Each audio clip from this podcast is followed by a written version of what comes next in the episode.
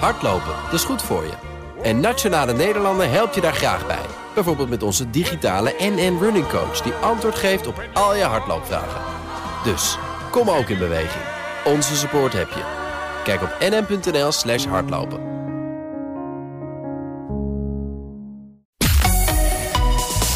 BNR Nieuwsradio. De AEX-factor. Paul Lasseur. Welkom bij de AX-factor met daarin alles over de beurzen, beleggen en vermogen opbouwen. We struinen de aandelenmarkten af voor het belangrijkste en meest bizarre nieuws. Van bitcoin tot Tesla, maar ook van goud, sojabonen. Financieel onafhankelijk voor je dertigste of gewoon een zorgeloze oude dag. Het komt allemaal aan bod. En we kijken verder dan alleen beleggen in aandelen. Kortom, je bent helemaal bij als je luistert. En vandaag bestaat ons panel uit Wim Zwanenburg van eh, Stroeven en Lemberger Vermogensbeheer. Dag Wim. Goeiedag. Goed dat je er bent. En Michiel Dil is hier, oprichter van Klavis. En dat is een family office. Dat Michiel. Goed dat, je, goed dat je bent. Ja, iedereen die echt schathemeltje rijk is, heeft tegenwoordig zo'n eigen family office. Het is het ultieme statussymbool, zou je kunnen zeggen.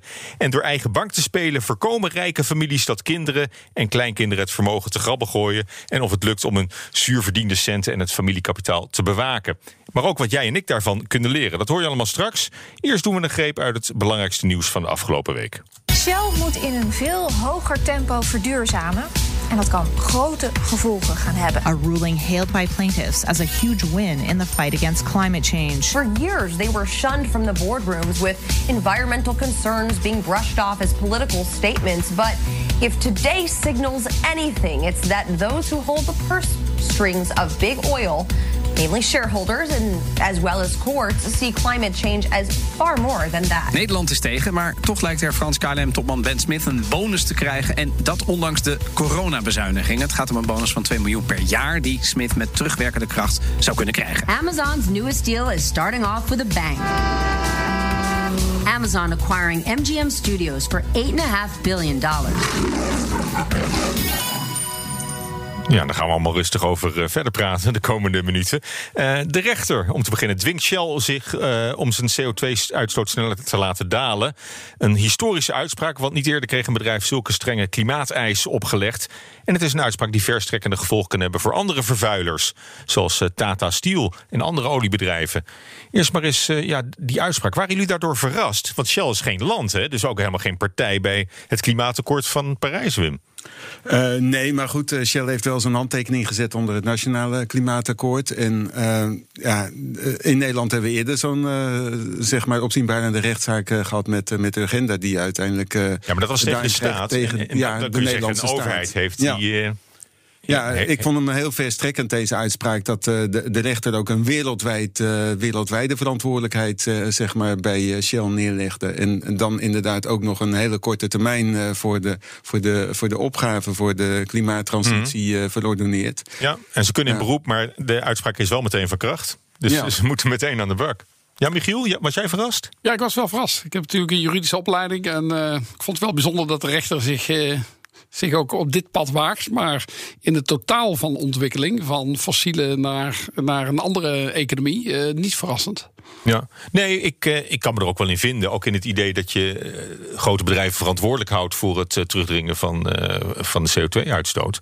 Maar ik, juridisch inderdaad, denk ik ook. Ik vraag me ook af, eerlijk gezegd, of het in hoger beroep wel stand gaat houden, zoiets.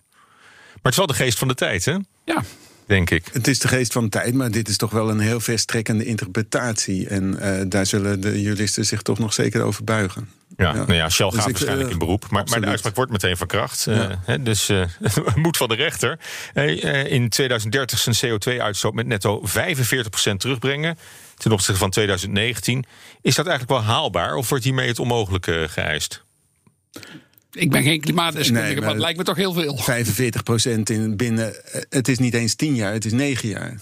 En, en uh, ja, wat dat betreft, ik denk dat dit, uh, dit niet doenlijk is. Uh, Um, ja, Shell maakt al stappen, heeft in zijn investeringsbeleid. Ze, ze moeten nu echt uh, waarschijnlijk assets gaan afstoten. En uh, in, in, in, principe is het toch kapitaalvernietiging. Bovendien zie ik ook nog niet dat zeg maar in, in negen jaar uh, de vraag van cliënten helemaal omgeturnd is. Er zullen in 2030 mm. ongetwijfeld meer elektrische auto's rondrijden, meer stekkerauto's. Maar dat zeg maar de behoefte aan de pomp zover zal afnemen, dat vermoed ik eerlijk gezegd niet. Als je kijkt wat de gemiddelde duur is van, van, van een wagenpark, dan krijgen we dit gewoon gewoon niet voor elkaar. Ja, want wel- welke opties Zeker niet wereldwijd. Welke opties heeft Shell überhaupt om het tempo nog eh, te verhogen? Eh, nou ja, ze, ze Ze kunnen natuurlijk een eigen plan, hè? En ze het 2050 afstoten. wilden Ze ze. kunnen, ze, kunnen, eh, Ja, nul. ze kunnen natuurlijk eh, meer gaan doen op, op gebied van, van windenergie, van waterstof. Ze kunnen bossen aanplanten. Er zijn wel mogelijkheden. Maar ook bijvoorbeeld als je Hmm. raffinage gaat sluiten... of bijvoorbeeld de toelevering aan raffinaderijen enzovoort... aan, aan de chemiefabrieken.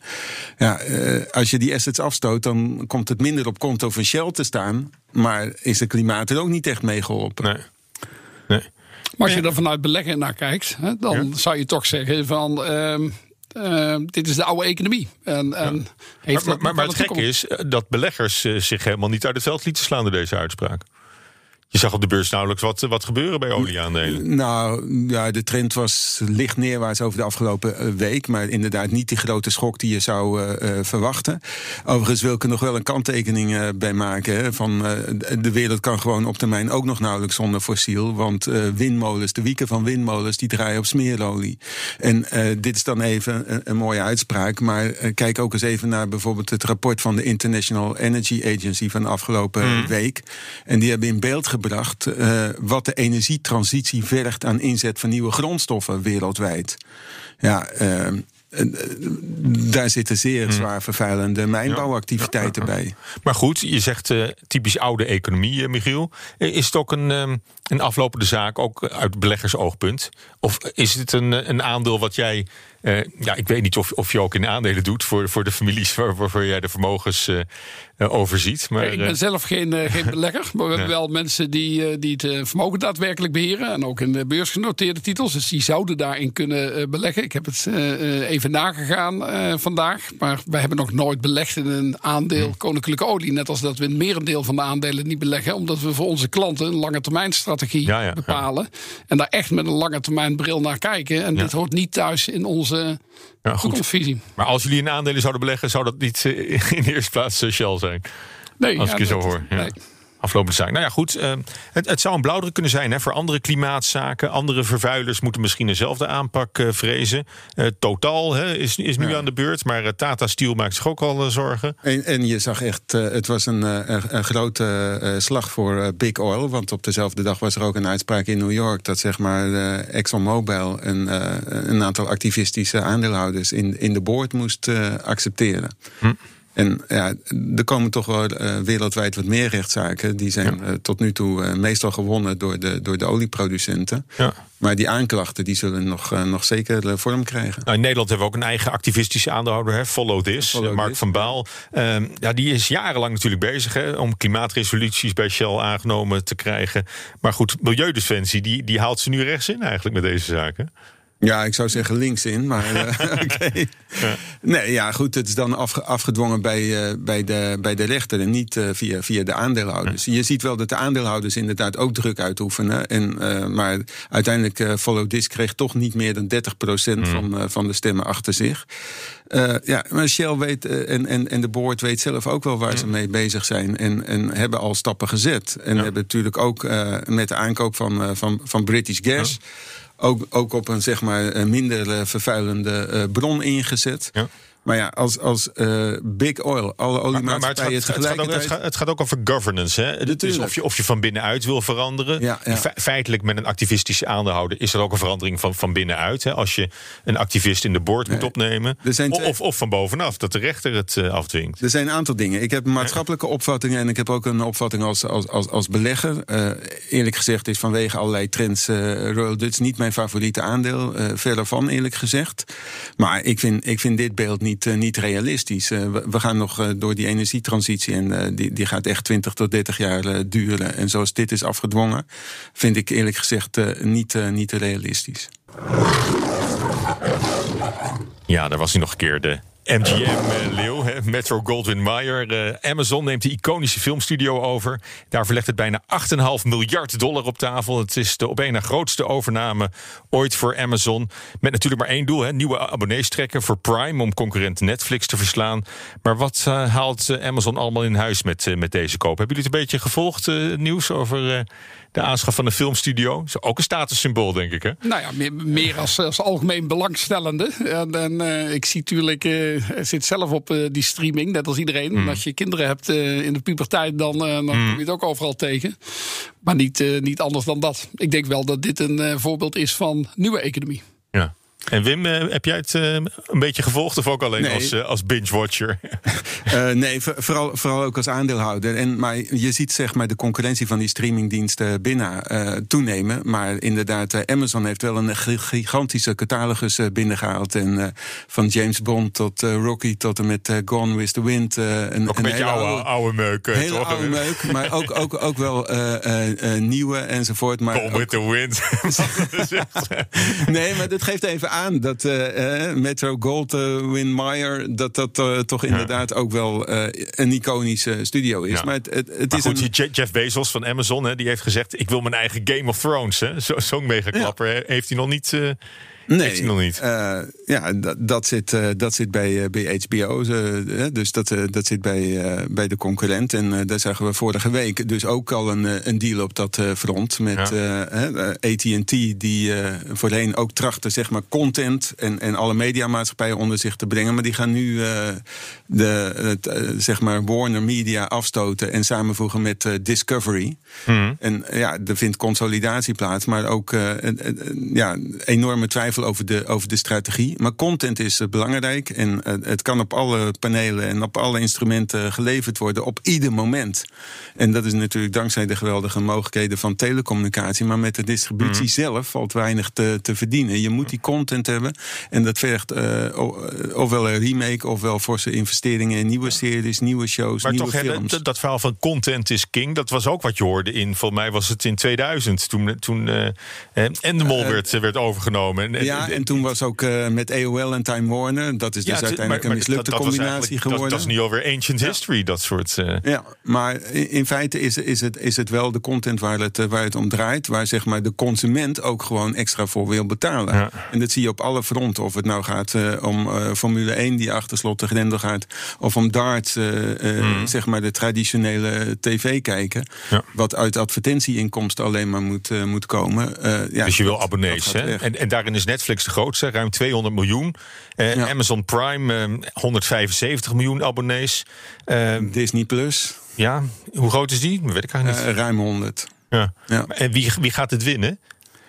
Nou, Of, of, of kunnen ze het ook gewoon samen een beetje verdelen onder elkaar? Nee, ik denk dat er eh, wel een, eh, een, een, een plaats is voor eh, zeg maar vier of vijf. Maar Hm. wat, wat je wel krijgt is, wat we natuurlijk al, al, al jaren beleven, ook bij broadcasting, een, een dominantie van de Amerikaanse media. En dit worden media empires die wereldwijd zeg maar de toon zetten.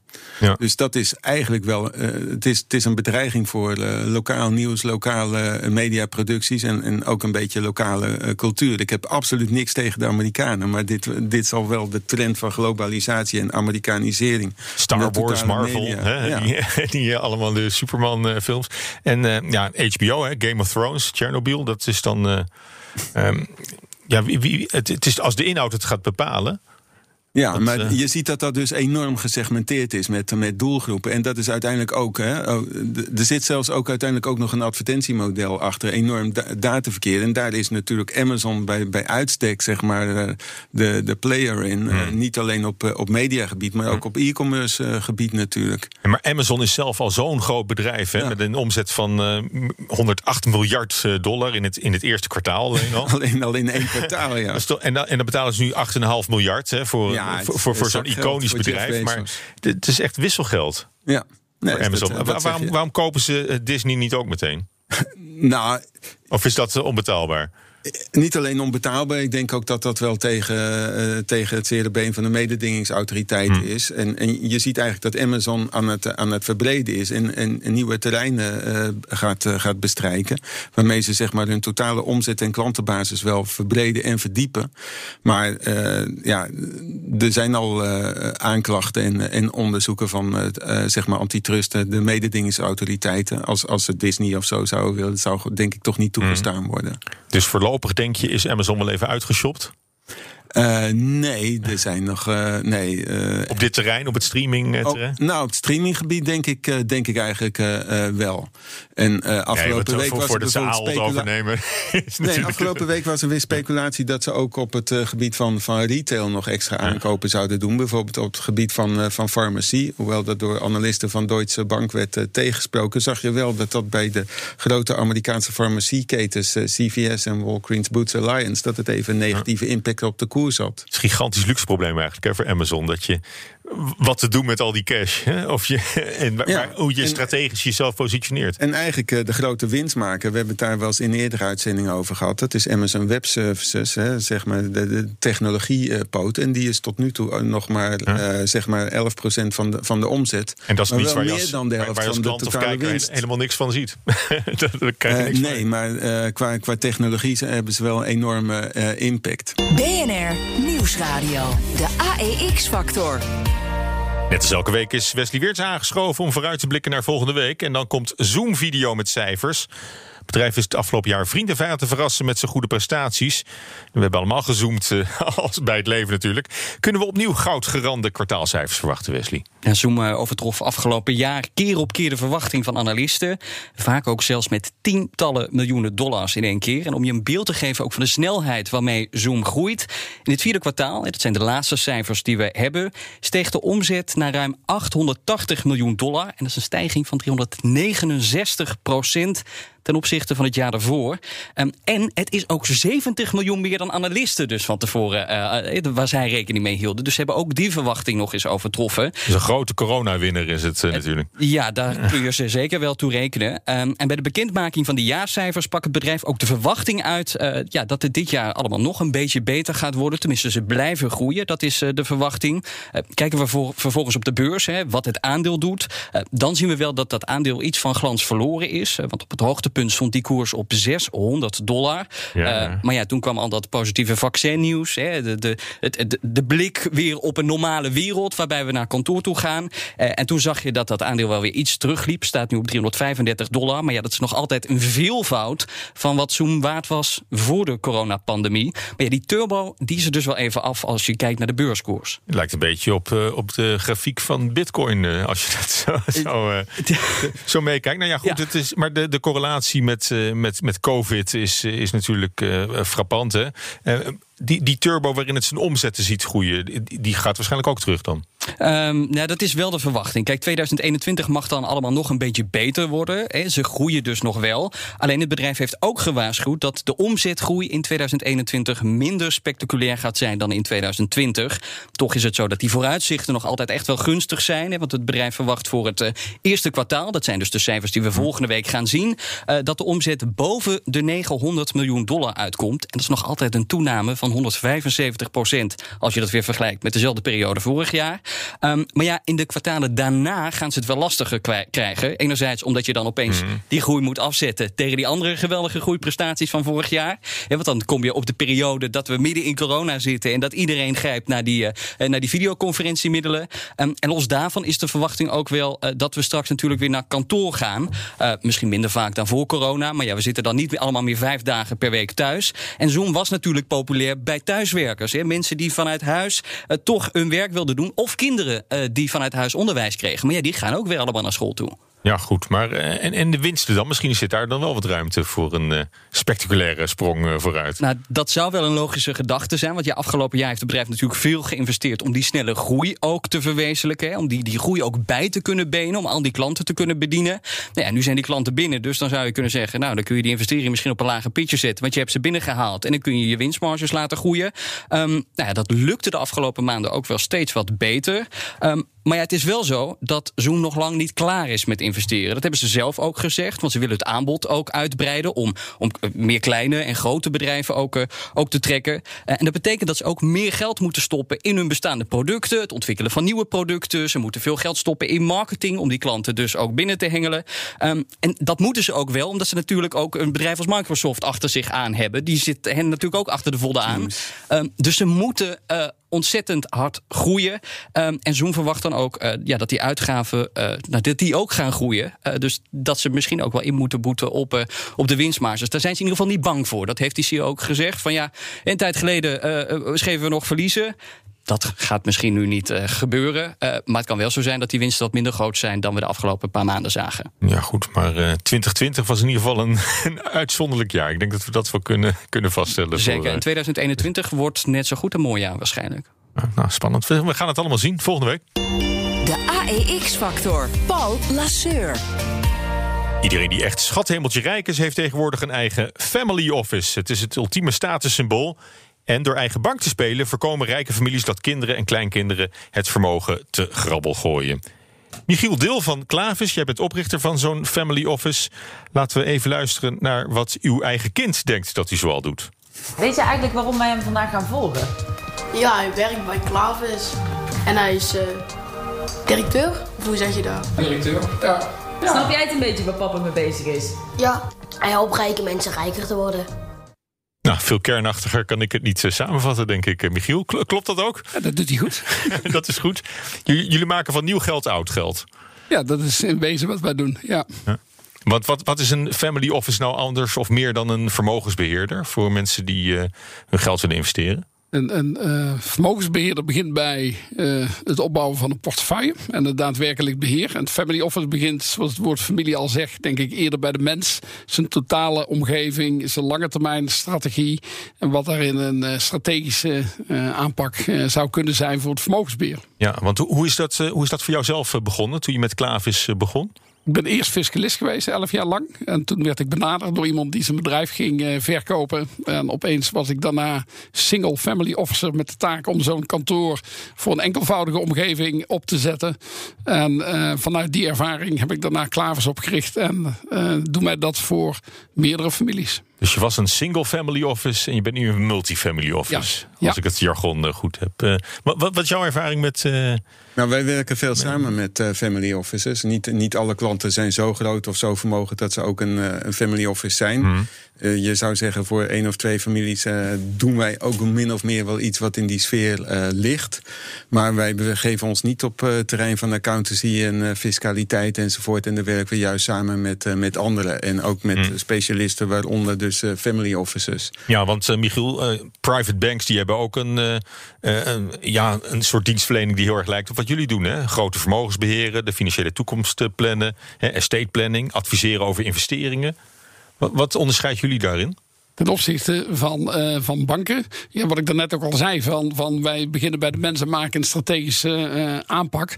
Ehm, je ziet, eh, als we net praten over een aandeel Shell wel of niet in, in een portefeuille opnemen. Dat is misschien ook een hele tactische afweging van past iets wel of past iets niet.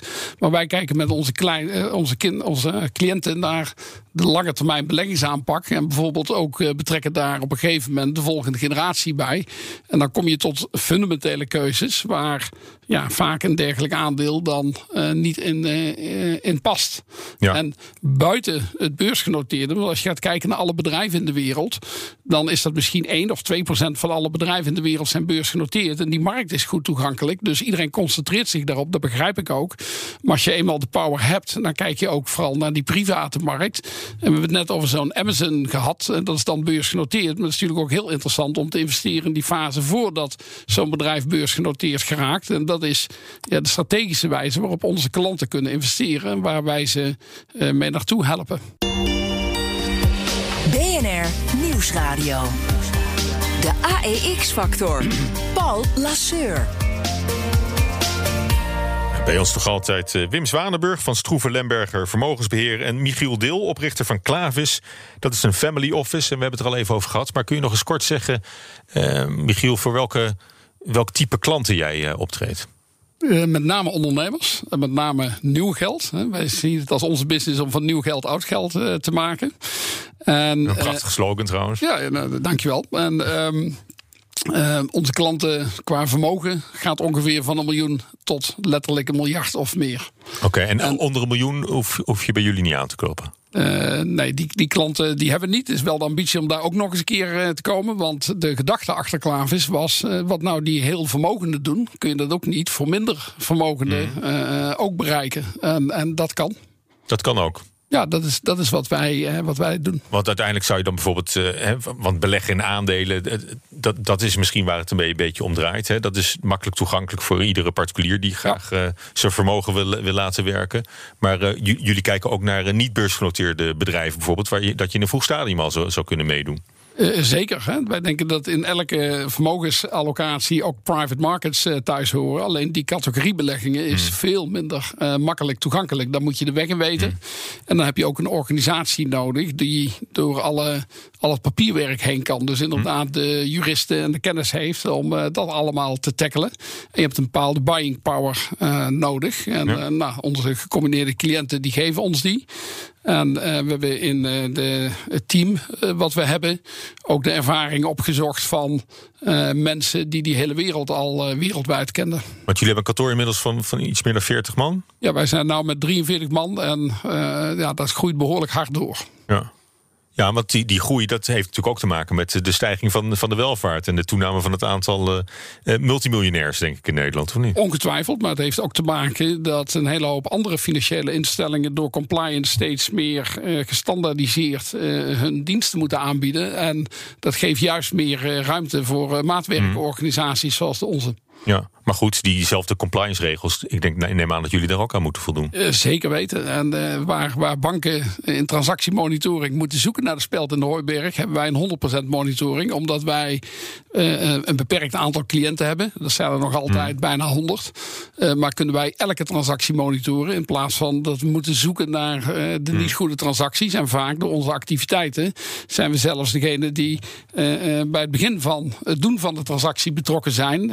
doordat we bijvoorbeeld entiteiten besturen of eh, domiciliëren. Ja, en eh, eh, nog even terugkomend wat, wat je zei van, eh, van nieuw geld oud geld maken. Dat, dat betekent dat het, het meeste geld wat zich bij jullie a- aanmeldt als klant, dat dat eh, nieuw geld is. Mensen die het bedrijf eh, misschien jong hebben verkocht. En, eh, Dat hoeft niet altijd jong te zijn, maar het is, zijn wel veelal ondernemers. En die willen ook weer hun vermogen op een ondernemende manier eh, aanwenden.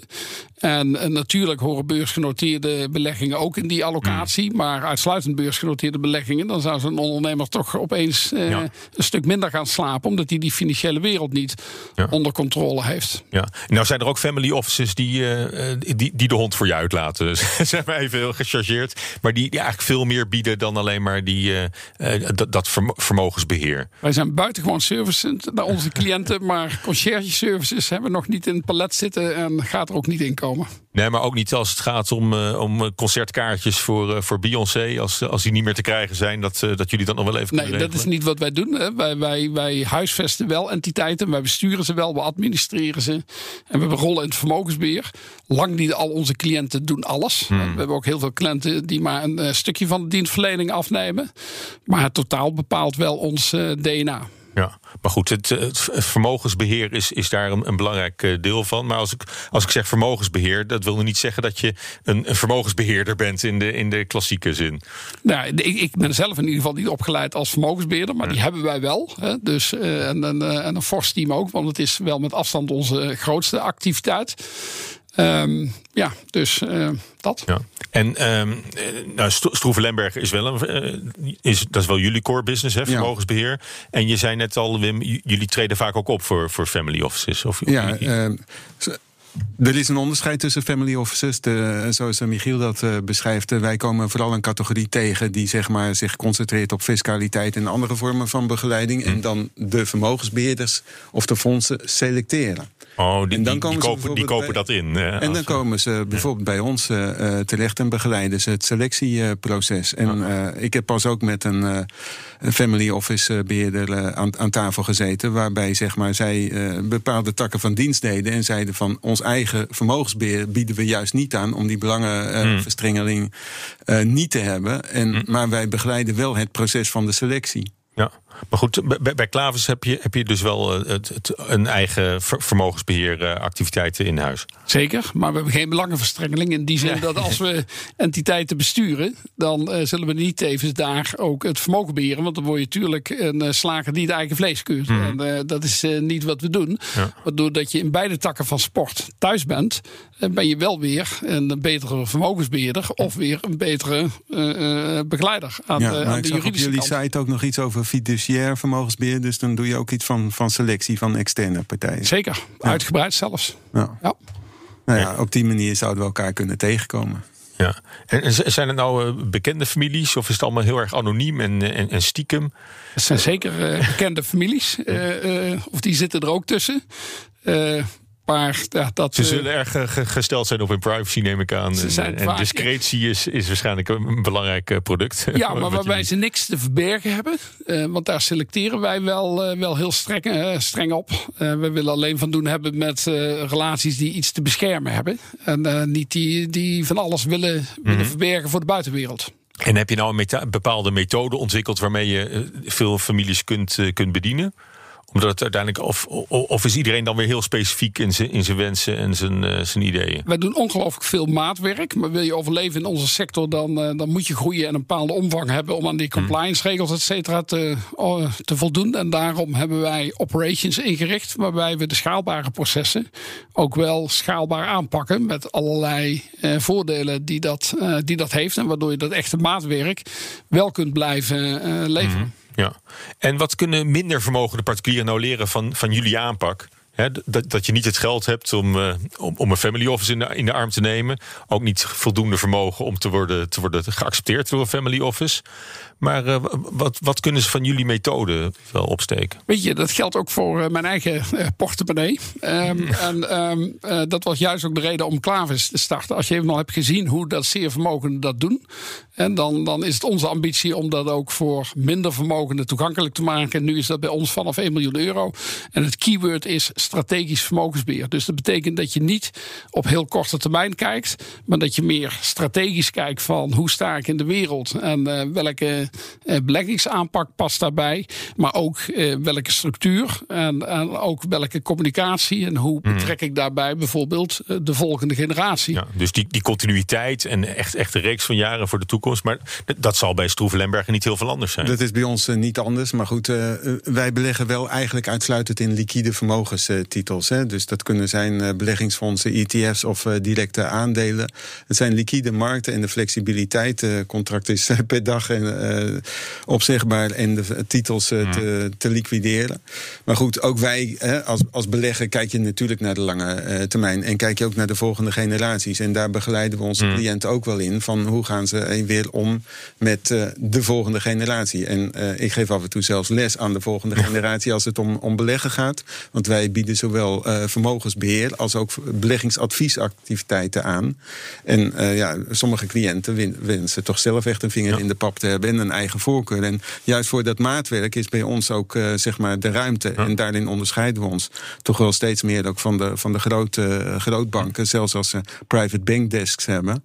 En iedere herstructurering daar, die wordt door ons eh, en standaardisering en, en het verpakken in maat, eh, mandaten, wordt bij ons eigenlijk heel positief bejegend. Want eh, dat creëert een, eh, nou, een markt waar wij van profiteren. En daarom hoeven wij elkaar niet naar het leven te staan. Dat zijn we branchegenoten, want die markt die groeit zo ongelooflijk hard. En, eh, eh, en dat is tof. De behoefte aan Maar, maatwerk maar goed, puur, puur de omvang van de vermogens waar jij dan voor optreedt, eh, Michiel, maakt al dat je toegang hebt tot bepaalde beleggingscategorieën waar je eh, als, ja, als kleine particulier niet tussenkomt. Eh, zeker. En eh, het is ook aan ons om eh, daar de drempel verder van te gaan verlagen. Daar zijn we mee bezig. Dat doen we doordat we. bijvoorbeeld laatst hadden we een fonds dat uitsluitend belegt in vleesvervangers. En toen kwamen de relaties naar ons terug. Hè, ik heb eindelijk iets waar ik met mijn kinderen over kan praten. En dat was een extra motivatie naast het financieel rendement. om daar op in te springen. En dan heb je 25 relaties die, die in zo'n fonds gaan. En dan zegt zo'n fonds ook van. Nou ja, weet je, wij accepteren dan wel eh, met een lagere instapdrempel. Omdat we alles op dezelfde gestandaardiseerde wijze Ja. krijgen aangeleverd. Ja, en hoe, hoe is het eh, rendement van, eh, van jullie eh, investeringen? Of, of, of laat ik het anders vragen. Ko- Komen, komen de families die, die, die bij jullie in portefeuille zitten, eh, willen die ook dat je de markt verslaat? Of, of hebben die een bepaalde benchmark voor ogen? Nou, die zijn, die, nee, die zijn juist geen benchmark-huggers. Die, die, die, eh, als je Zoals meer Wim. dat, als je, eh, Nee. je- nou, ik zeg zeker niet dat Wim een benchmark-hugger is. Nee, dat zeg ik zeker niet. Grapje, Wim. Nee, nee, maar eh, eh, ehm, ehm, veel van onze relaties, hè, die, die, we hadden het daar straks over Shell, die zeggen: ja, weet je, fossiele brandstof, dat, eh, dat heeft geen plek in, eh, in onze eh, toekomstvisie. En eh, dus ook niet in onze beleggingsaanpak. Hmm. Die zullen dus een dergelijk aandeel nooit selecteren. Ja.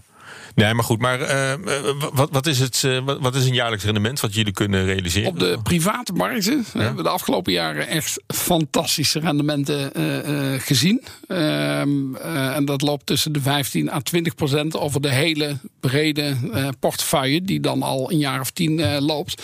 Maar dat komt ook omdat we ehm, al tien jaar geleden een aantal venturefondsen zijn gestapt, die daarna in spelletjesmakers zijn gegaan en cryptocurrency platformen, et cetera. En die zijn weer verkocht aan beursgenoteerde mm ondernemingen. En daar, daar, sla je dan een enorme slag mee. Maar het komt allemaal aan op uh, selectie. En, uh, goed, ja, en, goed en, en, vroeg instappen en dan van zo'n exit profiteren natuurlijk. Ja, waarbij wij ook geloven in een fondsaanpak. Ja, dus wij denken niet dat we zelf een deal kunnen doen. Wij kunnen ook zelf geen vastgoed beheren. Dus wij selecteren daarin de juiste fondsbeheerder. En dat doen wij wereldwijd.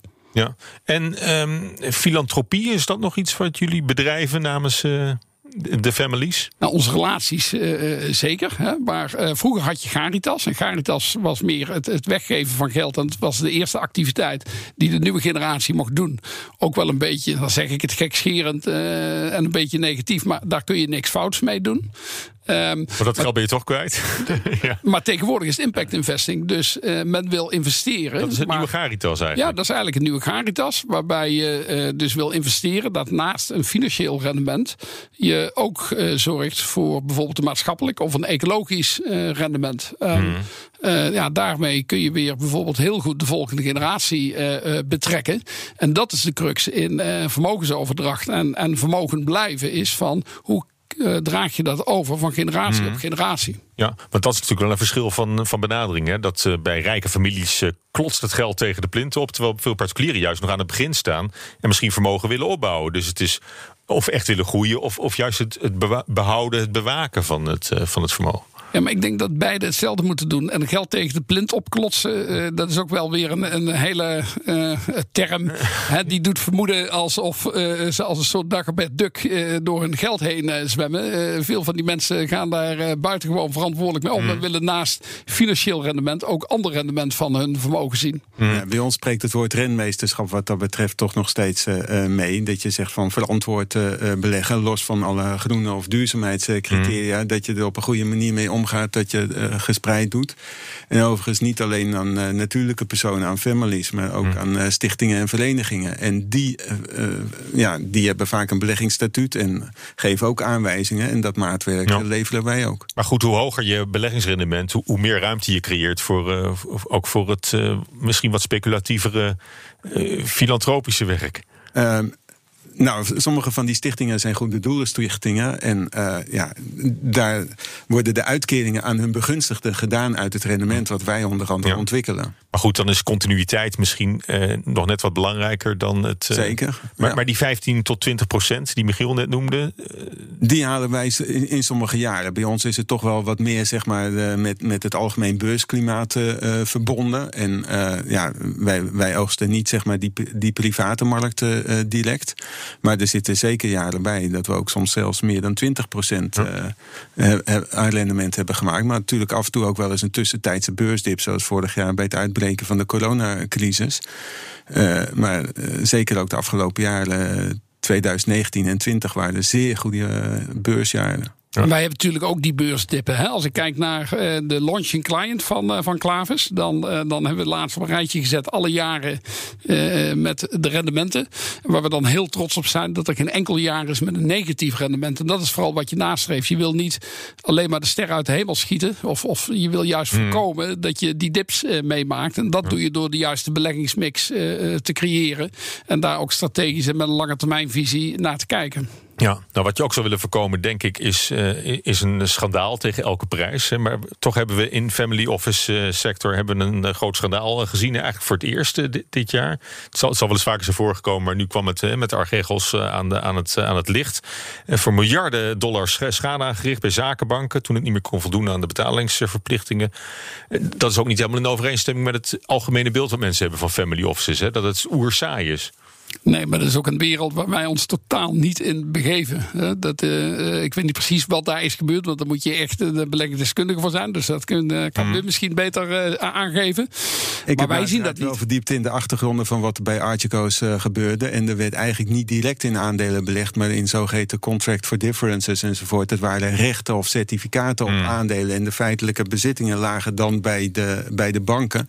En daar zat een hoog optiegehalte in. En eh, ja, daar konden ook zeg maar zogeheten margin calls eh, eh, plaatsvinden. Er moest bijgestort worden als de ontwikkeling negatief was. Het is gewoon super En risicovol. dat was kon het. Ja. niet. Ja. En toen kreeg je de verplichte verkoop. En toen één bank daarmee begon, toen bleek dat dezelfde persoon die erachter zat, een, eh, ja, een Chinese Amerikaan in, uit, uit New York, bleek eigenlijk dezelfde contract ook met meerdere banken. Toen kreeg je toch een sneeuwbal-effect. en dit Ah. zijn nou zeg maar van die beurscorrecties en onevenwichtigheden, waarbij er geen fundamentele oorzaak is, maar waarbij toch zeg maar door de vraag- en aanbodverhoudingen plotselinge koersbewegingen zich voordoen. En ja, als je dan toch overtuigd bent van de fundamentele ontwikkeling, die gunstig kan zijn voor betreffende bedrijven, kan je er zelfs eh, van profiteren. Ja. Maar goed, dat, is nu niet gebeurd. dat, is, dat is dan jammer. Maar dat is dan meteen. eh, hè, dan zit je met een family office. Is ook geen beschermde titel of zo. Iedereen mag zich family office noemen, volgens mij. En, en daar gaat er eentje nat. Dan eh, kan ik me voorstellen dat je ook met je eigen reputatie ineens eh, een- deukje oploopt. Of, of lastige vragen krijgt. Of is dat, is dat niet het geval? Nou, wij hebben daar geen last van, want wij, wij zijn totaal niet actief met dergelijke instrumenten. En men mag ons een, een jong en goed groeiend bedrijf vinden. Vinden we ook leuk. Bijvoorbeeld hebben we dit jaar onze tiende achtereenvolgende FD Gazelle. Hartstikke tof. Maar als men ons een beetje belegen vindt qua risicoprofiel, dan past ons dat ook eh, uitzonderlijk goed. Aha. Maar goed, vroeger heette jullie eh, Clavis, Clavis Family Office. maar die toevoeging Family Office hebben jullie toch maar laten vallen. Je hebt je werk heel goed gedaan. Dat is inderdaad een hele bewuste keuze. Maar dat komt omdat we vanuit die family office activiteiten... zijn wij ook dat trustbedrijf gaan bouwen. Waarbij we entiteiten huisvesten, administreren en, en domiciliëren. En zijn we gaan doen aan de vermogensbeheer. Zonder die family office activiteiten erbij. Dus we zijn hartstikke trots erop dat we family office activiteiten verrichten. Maar jullie zijn veel meer dan dat. Maar wij zijn, we zijn gewoon een private wealth complete financieel dienstverlener geworden. Oké, maar het, het, het heeft ook wel iets hè, met ook de, de enorme groei van het aantal eh, family offices. Een beetje een, een wild westen. Ja, ik zou graag willen dat we, dat we hier eens een keertje naar eh, Qatar keken of naar Luxemburg keken. Want dat zijn volgens mij de enige twee landen ter wereld waar de regulerende eh, regels zijn omtrent family offices en het eh, begrip family office beschermd is. Eh, in Nederland is dat helaas niet het geval. Ja, want, want je- er is ook een, eh, een branchevereniging toch van de family offices, of niet? De, de- bij mijn weten heeft hij een vrij slapend eh, bestaan. In ieder geval is dat Die doet in niet. ieder geval niet zijn best om, om, om die titel een beetje te, beschermd te krijgen. Of, Nee, nou, dat zou ook een vraag zijn die zou je aan hen moeten, moeten stellen. Ik, ik heb daar voor de rest geen verbinding mee. ja. En wat, wat herken je in het verhaal van de, van de opeenvolgende generaties? Hè? Er zijn zelfs speciale uitdrukkingen voor de eerste generatie die, eh, die, die, die slaapt in de stal. En de tweede die zit op het paard. En de derde. Dat, dat soort eh, uit. Jij kent er waarschijnlijk meer dan ik. Ik ken er echt heel veel, want er, eh, er zijn kom- kom- kom nagenoeg, nagenoeg in elke taal zijn die. Hè? From Ja. shirt sleeve to shirt sleeve in the three generations. En eh, only strategic thinking dat zorgt ervoor dat je de, de, de gap kunt, eh, kunt overkomen. Ja, ja dat was Ehm, een hele mooie Italiaanse over, over de maan en de sterren. En, Ja. eh, maar dat- die, die, die schiet me even niet meer te Ja, binnen. maar en de- Italiaans is niet zo goed. eh. Maar de crux is dat je moet zorgen dat er geen three generations zijn in die zin. Maar dat elke generatie weer een nieuwe eigen eerste generatie is die het voor het zeggen heeft. Ik ben zelf niet dat ik mensen ken van de familie Swinkels van Bavarië. Maar wat ik ongelooflijk knap vind, is hoe vroeg die al eh, mensen klaarstomen voor directieposities. En het draait binnen die families ook veel meer om communicatie. En dat is vaak wat er misgaat eh, als eh, vermogen niet meerdere generaties overleeft. Ja, maar het, ja, het lukt maar drie op de tien families om het fortuin langer dan drie generaties vast te houden. Ja, klopt. Dus je kunt heel veel leren van die 30% die dat goed doet. En, en dat is de En de wereld waar wij ons... de Brenningmeijers, de familie Dreesman, die lu- lukt het allemaal wel. Die, eh, die lukt het wel. En, de- en eh, daarom moet je ook goed kijken naar hoe zij het hebben georganiseerd. En, eh, Ze hebben een goed family office, of niet? Ze hebben zeker een goed family office. En, en, eh, zeker. Ja. En, en nog één keer, als je nou één, één tip zou moeten geven aan, uh, aan een gewone belegger met, met een heel bescheiden uh, vermogen, echt, die kan uh, een paar honderd euro per maand beleggen. Wat zou je dan vanuit jouw visie als, als, als family office beheerder mee, mee, willen geven? Kijk met een lange termijn horizon en hou daaraan vast. Laat je niet door allerlei korte termijn impulsen van de wijs brengen. En als jij denkt van nou, beursgenoteerde beleggingen zijn liquide, dat past het beste bij mij, dan moet je dat doen. Vind je uh, beleggen in stenen prettiger, uh, dan is dat. En, en zorg als je een beetje vermogen hebt voor een fatsoenlijke uh, mix. Hè? Dus dat je van alle beleggingscategorieën wat hebt. Ja, die, regel kan ik wel onderschrijven. Als je voor de lange termijn gaat, uh, niet te veel traden, niet te veel handelen. Uh, doe het gespreid, maar maak vooral gebruik van samengestelde interesse, zoals het eigenlijk heet, rendement op rendement. En op lange termijn. En als je zeg maar ook gedisciplineerd aan vermogensopbouw doet, dus periodiek je vaste bijdrage in je potje uh, stopt, dan beleg je op de toppen, maar ook in de dips. En is het samengestelde rendement, ja. zeg maar op het tijd dat je het nodig hebt, is juist heel goed aanwezig. Ja, iemand moet de eerste zijn hè, om een vermogen de familie te stichten. Dat Zo is het. dus dat, nou, misschien geven we dat dan maar mee. Hartelijk dank ook voor je, voor je tips. Uh, Michiel Deel, oprichter van Klavis, een family office.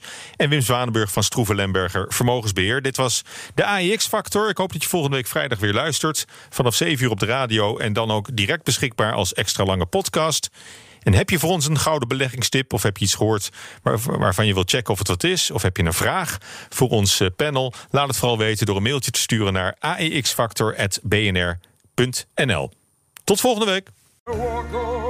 Hardlopen, dat is goed voor je. En Nationale Nederlanden helpt je daar graag bij. Bijvoorbeeld met onze digitale NN Running Coach... die antwoord geeft op al je hardloopvragen. Dus, kom ook in beweging. Onze support heb je. Kijk op nn.nl slash hardlopen.